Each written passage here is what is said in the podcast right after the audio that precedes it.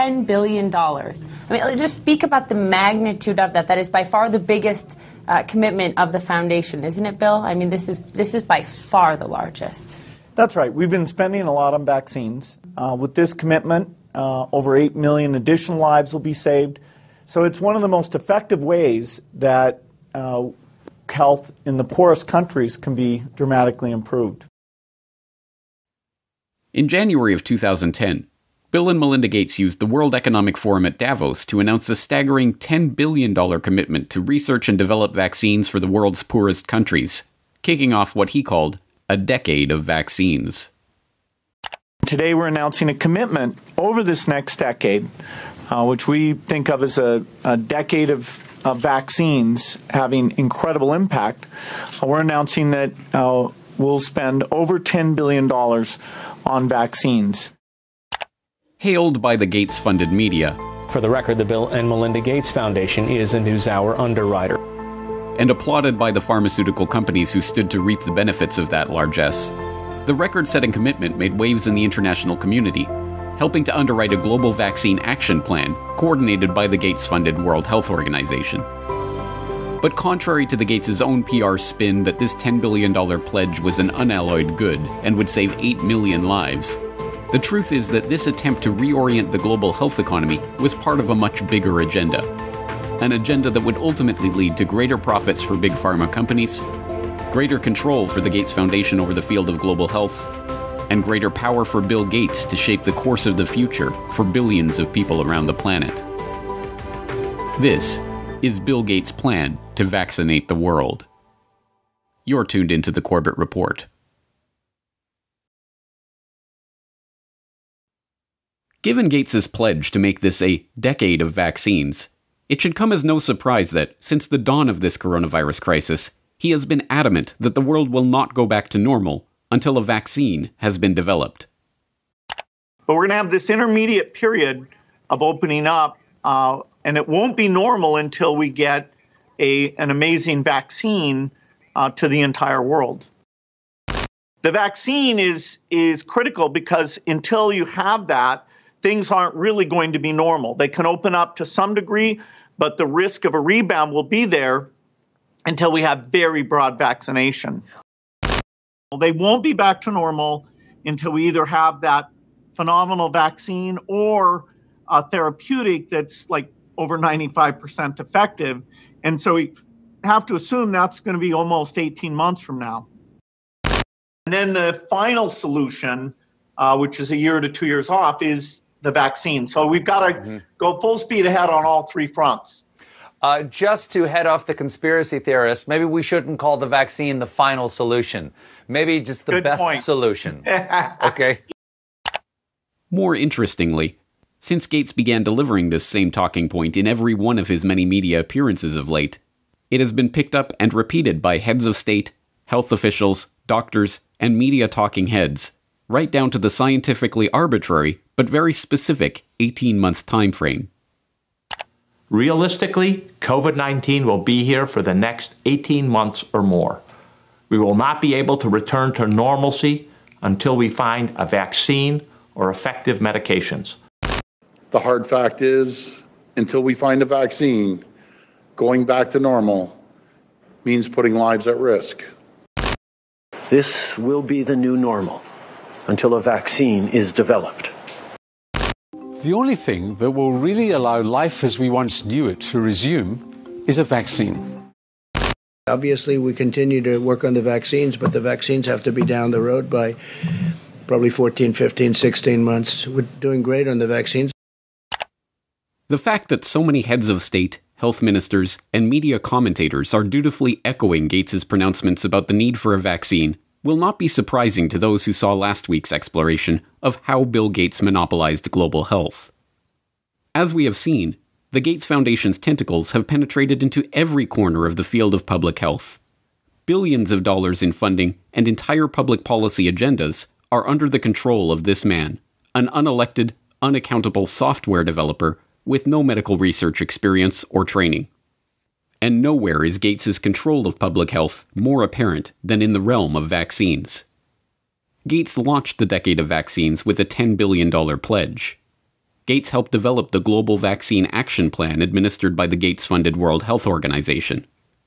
Gates helped found Gavi, the Vaccine Alliance, aiming to develop healthy markets for vaccine manufacturers.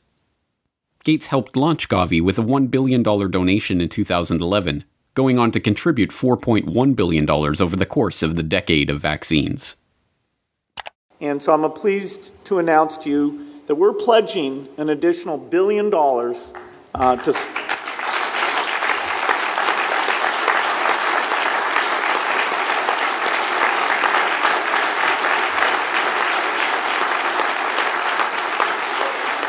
Thank you.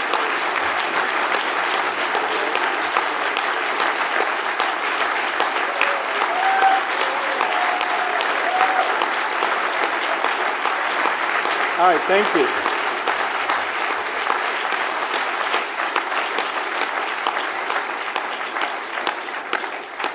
It's not every day we give away a billion uh, dollars. One of the Gates Foundation's core funding areas is vaccine development and surveillance, which has resulted in the channeling of billions of dollars into vaccine development, a seat at the table to develop vaccination campaigns in countries around the globe, and the opportunity to shape public thinking about Bill Gates' pet project of the past five years preparing rapid development and deployment of vaccines in the event of a globally spreading pandemic. If anything kills over 10 million people in the next few decades, it's most likely to be a highly infectious virus. Whether it occurs by the quirk of nature or at the hand of a terrorist, epidemiologists show through their models that a respiratory spread pathogen would kill more than 30 million people in less than a year. And there is a reasonable probability of that taking place in the years ahead. Many high profile personalities have been gathering at this year's World Economic Forum in Davos, which aims to discuss and deal with the globe's most pressing issues. Amongst them is the Microsoft founder Bill Gates. His foundation is investing millions in the Coalition for Epidemic Preparedness Innovations to help combat infectious diseases. Here's some of what he had to say about his push to develop new vaccines. Unfortunately, it takes many years to do a completely new vaccine. The design, the, the safety reviews, Costs. the manufacturing, all those things uh, mean that uh, an epidemic can be very widespread before that tool would come along. And so after Ebola, the global health community talked a lot about this, uh, including a, a, new type of uh, vaccine platform called DNA RNA mm. that should speed things along. And so uh, this Coalition for Epidemic Preparedness Initiative, CEPI, CEPI, uh, is uh, three countries Japan, Norway, Germany, and two foundations uh, Wellcome Trust, uh, who we work with on a lot of things, and our foundation, Gates Foundation, uh, coming together to fund uh, uh, actually trying to use that platform and make uh, some vaccines, and so that would help us in the future. We know vaccines can protect us. We just need to be better prepared. So let's come together Let's research and invest. Let's save lives. Let's, Let's outsmart, outsmart epidemics. epidemics.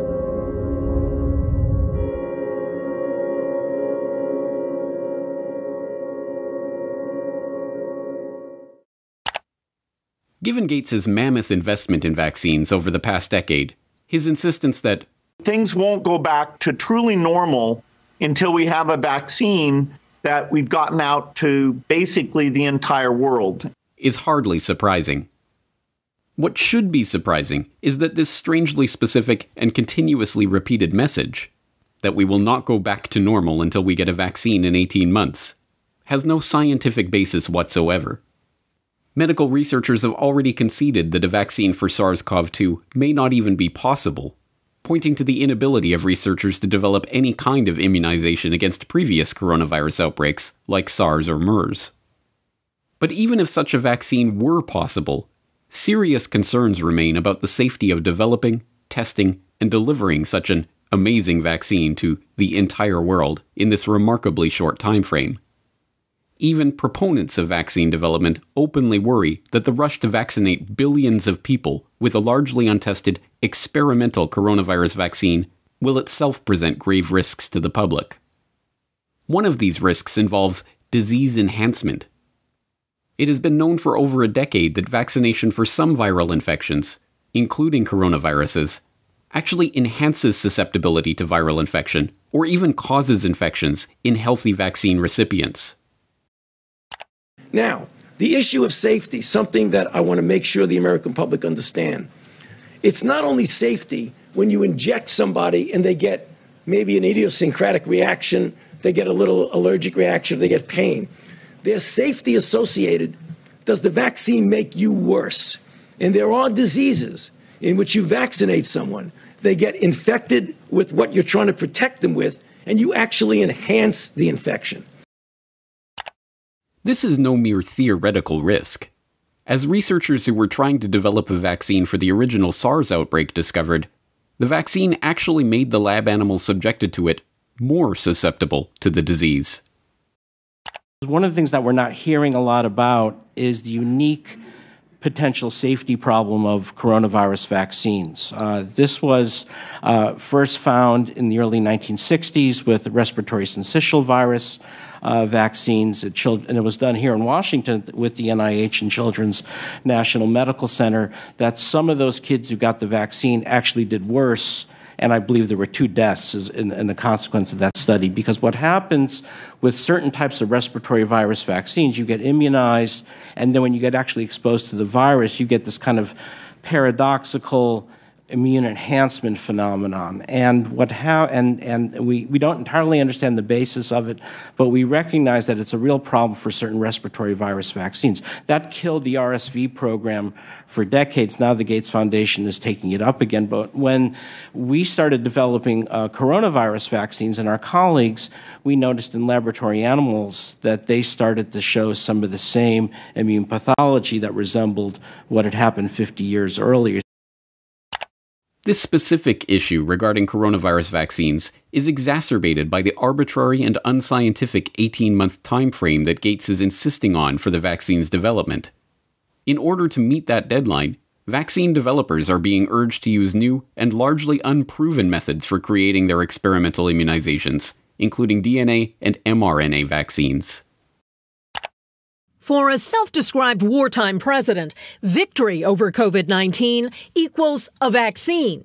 I hope we're going to have a vaccine and, and we're going to fast track it like you've never seen before. Adding Trump style branding, the administration launched Operation Warp Speed, a multi billion dollar research and manufacturing effort to shorten the typical year plus vaccine development timeline.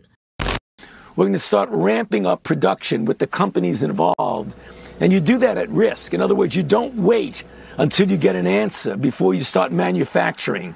You at risk proactively start making it, assuming it's going to work. You're thinking 18 months, even with all the work that you've already done to this point and the planning that you are taking with lots of different potential uh, vaccinations and building up for that now? Yeah, so the there's an approach called uh, RNA vaccine that people like Moderna, CureVac, uh, and others are using mm-hmm. that in 2015 we'd identified that as very promising uh, for pandemics and for uh, other applications as well. And so, if everything goes perfectly uh, with the RNA approach, we could actually beat the 18 months. We don't want to create unrealistic expectations. So, the concept of an RNA vaccine is let's inject the RNA molecule that encodes for the spike protein. It's making your cell do the work of creating this viral protein that is going to be recognized by your immune system and trigger um, the development of these antibodies. Our bodies won't make a full fledged infectious virus, they'll just make a little piece and then learn to recognize it and then get ready to destroy the virus if it then later comes and invades us. It's a relatively new, unproven technology, and there's still no example of an RNA vaccine that's been deployed worldwide in the way that we need for the coronavirus. There's the possibility for unforeseen adverse effects. So, this is all new territory. Whether it would elicit protective immune response against this virus is just unknown right now. Rushing at warp speed to develop a new vaccine using experimental technology and then mass producing and delivering billions of doses to be injected into basically the entire world before adequate testing is even done amounts to one of the most dangerous experiments in the history of the world, one that could alter the lives of untold numbers of people. That an experimental vaccine, developed in a brand new way and rushed through with a special shortened testing regime, should be given to adults, children, pregnant women, newborn babies, and the elderly alike would be, in any other situation, unthinkable. To suggest that such a vaccine should be given to the entire planet would have been called lunacy mere months ago. But now the public is being asked to accept this premise without question. Even Gates himself acknowledges the inherent risks of such a project. But his concern is not for the lives that will be irrevocably altered in the event that the vaccines cause damage to the population. Instead, he is more concerned that the pharmaceutical companies and the researchers are given legal immunity for any such damage. You know, if we have, you know, one in 10,000 uh, side effects, that's, you know, way more, 700,000, uh, you know, people who will suffer from that. So, really understanding the safety at gigantic scale across all age ranges, you know, pregnant, male, female, undernourished, uh, existing comorbidities, it's very, very hard. And that actual decision of, okay, let's go and give this vaccine to the entire world, uh, governments will have to be involved because there will be some risk and indemnification needed before that can uh, be decided on. As we have already seen, in the arena of global health, what Bill Gates wants is what the world gets. So it should be no surprise that immunity for the big pharma vaccine manufacturers and the vaccination program planners is already being worked on. In the US, the Department of Health and Human Services issued a declaration that retroactively provides liability immunity for activities related to medical countermeasures against COVID 19, including manufacturers, distributors, and program planners of any vaccine used to treat, diagnose, cure, prevent, or mitigate COVID 19. The declaration was issued on March 17th, but retroactively covers any activity back to February 4th, 2020, the day before the Bill and Melinda Gates Foundation announced an emergency $100 million to fund treatment efforts and to develop new vaccines for COVID 19. The plan to inject everyone on the planet with an experimental vaccine is no aberration in Bill Gates' envisioned decade of vaccines. It is its culmination. The decade of vaccines kicked off with a Gates funded $3.6 million observational study of HPV vaccines in India that, according to a government investigation, violated the human rights of the study participants with gross violations of consent and failed to properly report adverse events experienced by the vaccine recipients.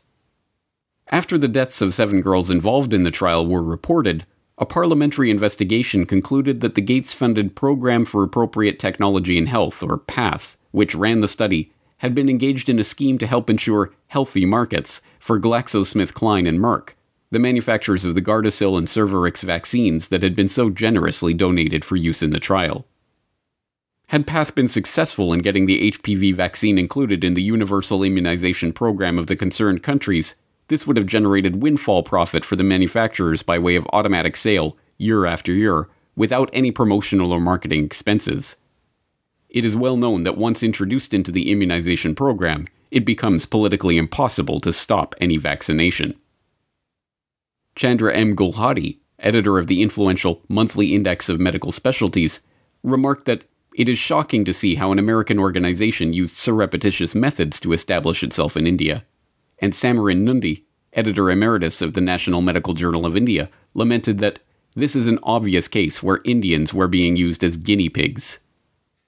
Throughout the decade, India's concerns about the Bill and Melinda Gates Foundation and its corporate partners' influence on the country's national immunization programs grew. In 2016, the steering group of the country's National Health Mission blasted the government for allowing the country's National Technical Advisory Group on Immunization the primary body advising the government on all vaccination related matters, to be effectively purchased by the Gates Foundation. As one steering group member noted, the NTAGI Secretariat has been moved out of the government's health ministry to the Office of Public Health Foundation of India, and the 32 staff members in that secretariat draw their salaries from the Bill and Melinda Gates Foundation. There is a clear conflict of interest. On one hand, the BMGF funds the secretariat that is the highest decision making body in vaccines, and, on the other, it partners with the pharma industry in Gavi. This is unacceptable. In 2017, the government responded by cutting all financial ties between the advisory group and the Gates Foundation. Similar stories play out across the Gates Foundation's decade of vaccines. There's the Gates founded and funded meningitis vaccine project, which led to the creation and testing of MenAfriVac, a 50 cent per dose immunization against meningococcal meningitis. The test led to reports of between 40 and 500 children suffering seizures and convulsions and eventually becoming paralyzed. There's the 2017 confirmation that the Gates supported oral polio vaccine was actually responsible for the majority of new polio cases, and the 2018 follow up showing that 80% of polio cases are now vaccine derived. There's the 2018 paper in the International Journal of Environmental Research and Public Health concluding that over 490,000 people in India developed paralysis as a result of the oral polio vaccine between 2000 and 2017. There's even the WHO's own malaria chief, Dr. Arata Kochi, who complained in an internal memo that Gates's influence meant that the world's leading malaria scientists are now locked up in a cartel with their own research funding being linked to those of others within the group, and that the foundation was stifling debate on the best ways to treat and combat malaria prioritizing only those methods that relied on new technology or developing new drugs. Kochi's complaint, written in 2008, highlights the most common criticism of the global health web that Gates has spun in the past two decades. That the public health industry has become a racket run by and for big pharma and its partners for the benefit of big business. At the time that Kochi was writing his memo, the executive director of the Gates Foundation's global health program was Tachi Yamada, Yamada left his position as chairman of research and development at GlaxoSmithKline to take up the position at the Gates Foundation in 2006, and left the foundation five years later to become chief medical and scientific officer at Takeda Pharmaceuticals. Yamada's replacement as head of Gates's global health program, Trevor Mundel, was himself a clinical researcher at Pfizer and Parke-Davis and spent time as head of development with Novartis before joining the foundation. This use of foundation funds to set public policy to drive up corporate profits is not a secret conspiracy. It is a perfectly open one. When the Center for Global Development formed a working group to develop a practical approach to the vaccine challenge, they concluded that the best way to incentivize pharmaceutical companies to produce more vaccines for the third world was for governments to promise to buy vaccines before they were even developed. They titled their report making markets for vaccines. The project, uh, Making Markets for Vaccines, was really designed to address a, pro- a, problem that's existed for a long time, which is insufficient research and development budgets as well as investment capacity in vaccine development and production for the third world. How do you create better incentives to get the pharma community, the vaccine community, to produce products that are specifically dedicated for the developing world. Michael Kremer, a professor at Harvard, had been thinking about this problem for many years. He realized that if the rich countries of the world were to make a promise that they would buy a malaria vaccine if somebody produced it, that that would give an incentive to the pharmaceutical industry to go and do the research and development needed to make one. But this idea was unfamiliar no government had made a commitment to buy a product that didn't already exist. When the first such advanced market commitment was made in 2007, a $1.5 billion promise to buy yet to be produced vaccines from big pharma manufacturers, there was the Gates Foundation as the only non nation sponsor. The Gates founded Gavi Vaccine Alliance is an open partnership between the Gates Foundation, the World Health Organization, the World Bank, and vaccine manufacturers. Their stated goal includes introducing new vaccines into the routine schedules of national immunization programs, and to engage in market shaping efforts to ensure healthy markets for vaccines and other immunization products. If introducing new vaccines and ensuring healthy markets for them was the aim of Gates's decade of vaccines, there can be no doubt that COVID 19 has seen that goal realized in spectacular fashion. Let's start the pledging. The EU kicked off its fundraising drive with 1 billion euros. In the hours that followed, pledges were beamed in from across the globe. The Kingdom of Saudi Arabia has pledged $500 million. Even pop icon Madonna made a last minute donation of a million euros. By combining the world's expertise and brain power and resources, we can attack this disease in the way it's attacking us globally. Our foundation is proud to partner with you, and I'm pleased to announce today that we will pledge $100 million towards this effort. Germany was one of the leading donors, pledging over 500 million euros. The money is earmarked for international health organizations and research networks in a bid to speed up the development of a vaccine. And there, at the center of this web, is the Gates Foundation, connected to every major organization research institution, international alliance, and vaccine manufacturer involved in the current crisis. Certainly, the Gates, like the Rockefellers, have profited from their years as the most generous people on the planet. As curious as it might seem to those who don't understand the true nature of this monopoly cartel, despite all of these grants and pledges, commitments of tens of billions of dollars, Bill Gates' personal net worth has actually doubled during this decade of vaccines from $50 billion to over $100 billion. But once again, we come back to the question who is Bill Gates? Is he motivated simply by money? Is this incessant drive to vaccinate the entire population of the planet merely the result of greed? Or is there something else driving this agenda? As we shall see next time, money is not the end goal of Gates's philanthropic activities. Money is just the tool that he is using to purchase what he really wants control. Control not just of the health industry, but control of the human population itself.